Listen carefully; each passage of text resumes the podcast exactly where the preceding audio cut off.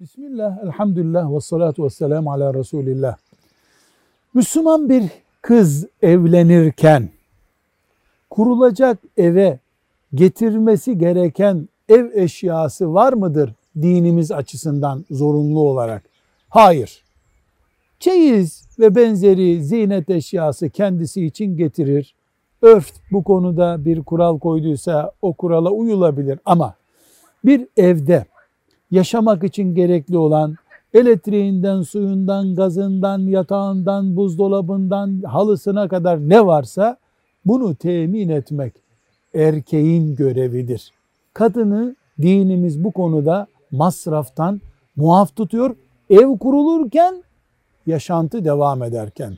Velhamdülillahi Rabbil Alemin.